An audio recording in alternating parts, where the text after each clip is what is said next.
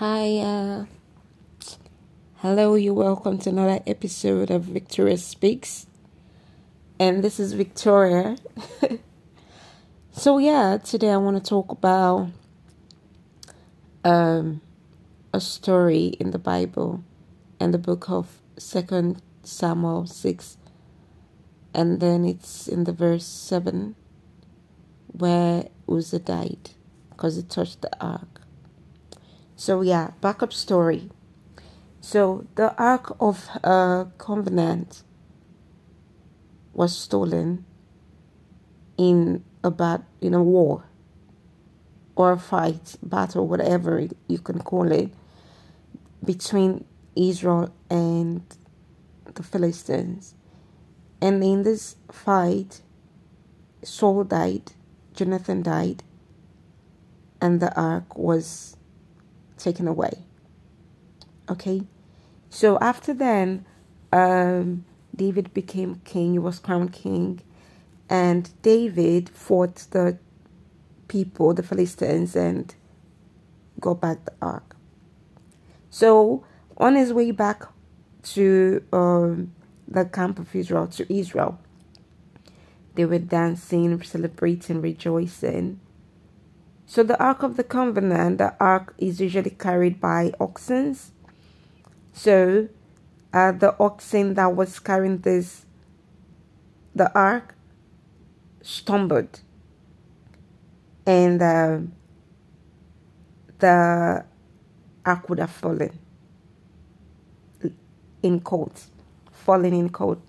But um, we should know that there is a God already made there is a covenant, an instruction.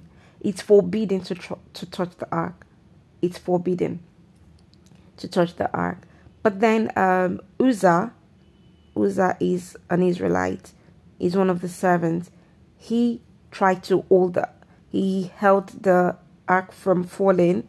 He thought he was trying to help, but God was angry, and killed Uzzah. So that's uh, just a summary of what happened there. And then um, in the past, when I looked at this verse, I'm like, goodness, like God, like, oh my goodness, that God was unfair and whatnot. But when I, last week, I was reading the book of um, Exodus and how the ark was made. And then I realized why God killed Uzzah. And I'll tell you. So, the Ark of Covenant, if you read the book of uh, Exodus, the Ark of Covenant was made from scratch by the children of Israel.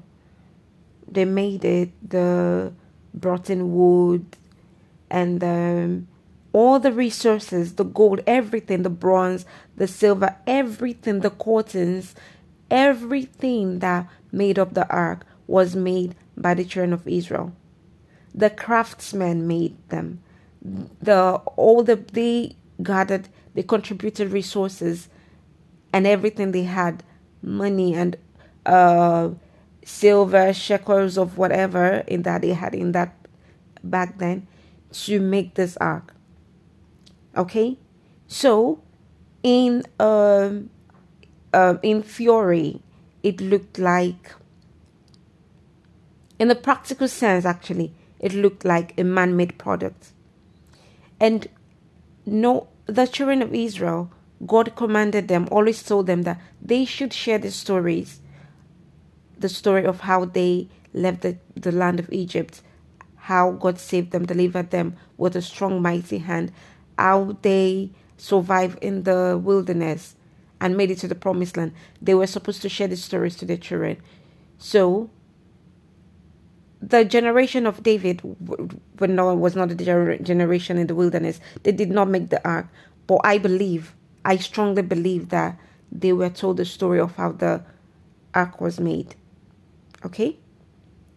So, they were told that we made this ark from scratch. We built this ark.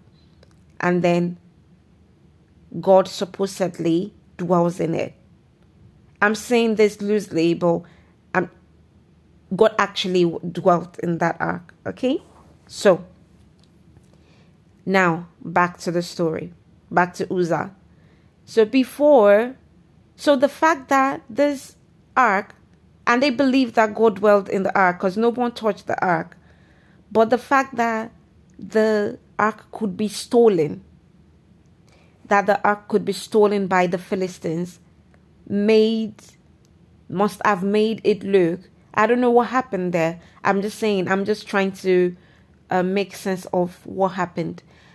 Um, must have made the ark look ordinary and nothing supernatural about it, like just a piece of furniture that was made, and we're just supposed to believe that God dwells in this ark. Okay? So, Uzzah saw this mundane thing, this piece of furniture trying to fall because, oh my goodness, this furniture could not help itself. It was, if it was really the ark of God, it couldn't have been stolen. It shouldn't have been stolen by the Philistines. Why was it stolen? Why was it easy to steal this ark if God actually dwelt in it? So I think that Uzzah lost the reverence for the ark. He began to think that the ark is not powerful as they claim it is. He thought of it as ordinary. He thought of it as not supernatural. And I think that he was not the only one. I think other people were like him thinking the same thing. So when he tried to touch the ark, he was trying to touch the ark like he was trying to help it, like helping this weak thing that could be stolen. Forgetting that God dwells in that thing, in that ark helping this thing that could be stolen because it's not supernatural, it's not powerful. That's what I think happened because I believe God is just. So that's what I think happened. He looked at his heart and he was angry that how dare you? Because the Bible said that God was angry. It was angry that how dare you think that you can help me from falling? That I'm powerless, that I cannot help myself. Because David had to rescue the ark, he had to fight to get the ark back. So it looked like God cannot fight for himself too. Why couldn't just the ark just appear so uh, supernaturally if it was that supernatural, which was actually something supernatural?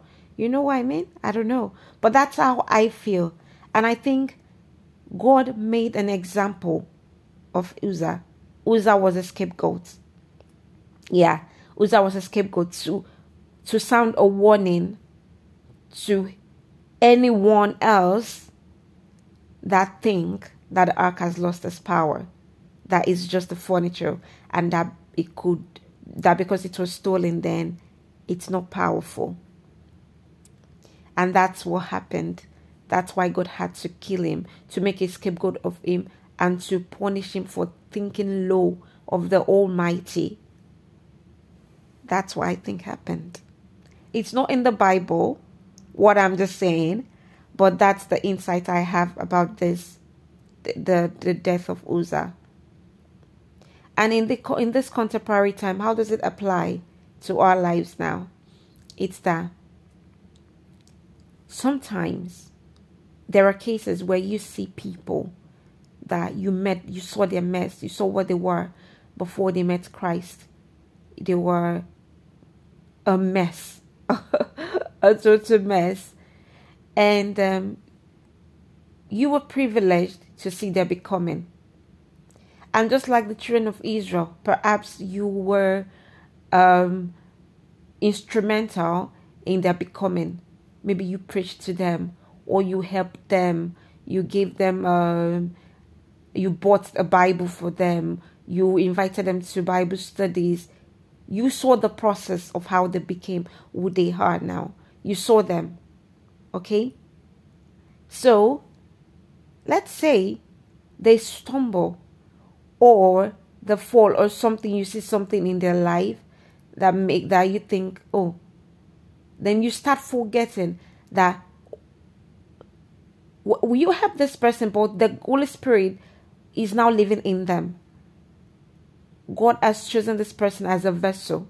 And then you start thinking of them as ordinary, or you we start thinking that because oh yeah i i knew what this person was like. I even helped him and whatnot. So now you think because you saw that process you think this person is just who he was. You you you you look at them with the eyes of the past forgetting that god now dwells in this person.